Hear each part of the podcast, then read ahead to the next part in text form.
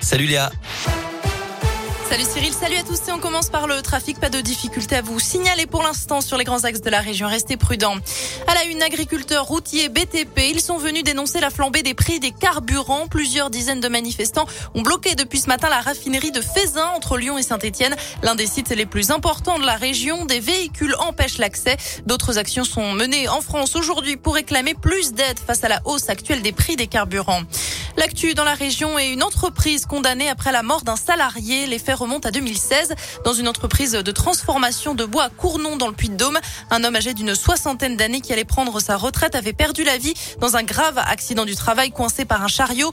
Des dysfonctionnements ont été mis à jour depuis, précisent nos confrères de la montagne. Poursuivi pour homicide involontaire, l'entreprise a été condamnée à 30 000 euros d'amende, précise le quotidien local.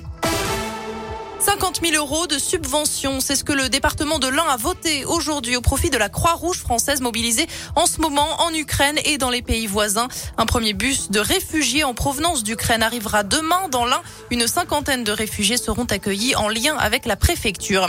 Et puis 20 tonnes de dons sont partis ce matin de Saint-Etienne direction la Pologne aux frontières de l'Ukraine. Le président ukrainien Volodymyr Zelensky appelle aujourd'hui l'Union européenne à cesser tout commerce avec la Russie. Le maire de Kiev annonce lui un nouveau couvre-feu sur la capitale à partir de ce soir et jusqu'à mercredi matin. La ville a de nouveau été frappée par des bombardements. La nuit dernière, au moins huit personnes ont été tuées. Retour en France et les suites de l'assassinat de l'ancien rugbyman argentin Federico Martin Aramburu à Paris. Les faits se sont déroulés dans la nuit de vendredi à samedi. L'ancien joueur de Biarritz a été tué par balle après une altercation dans un bar de la capitale. Une femme a été interpellée hier avant d'être placée en garde à vue. Du nouveau dans le protocole sanitaire lié au Covid. À partir d'aujourd'hui, c'est la fin de la période d'isolement pour les cas contacts, même si vous n'êtes pas vacciné. Ça concerne tout le monde. Les collégiens, les lycéens pourront donc rester en classe. Il faudra tout de même faire un test deux jours après avoir été prévenu et s'isoler, bien sûr, si le résultat est positif. D'après Olivier Véran, le ministre de la Santé, malgré la hausse du nombre de cas de Covid ces dernières semaines, il n'y a pas de signal inquiétant dans les services de réanimation. Du sport et du rugby. L'Australie va prendre ses quartiers autour de Saint-Etienne. On l'a appris ce matin. Les Wallabies vont établir leur camp de base chez nous pour la Coupe du Monde en France l'an prochain. L'Australie doit disputer deux matchs au monde du mondial à Geoffroy Guichard. Ce sera en septembre. Le 15 de France viendra aussi dans le chaudron. Ce sera pour un match de préparation au mondial face à l'Écosse samedi 12 août 2023.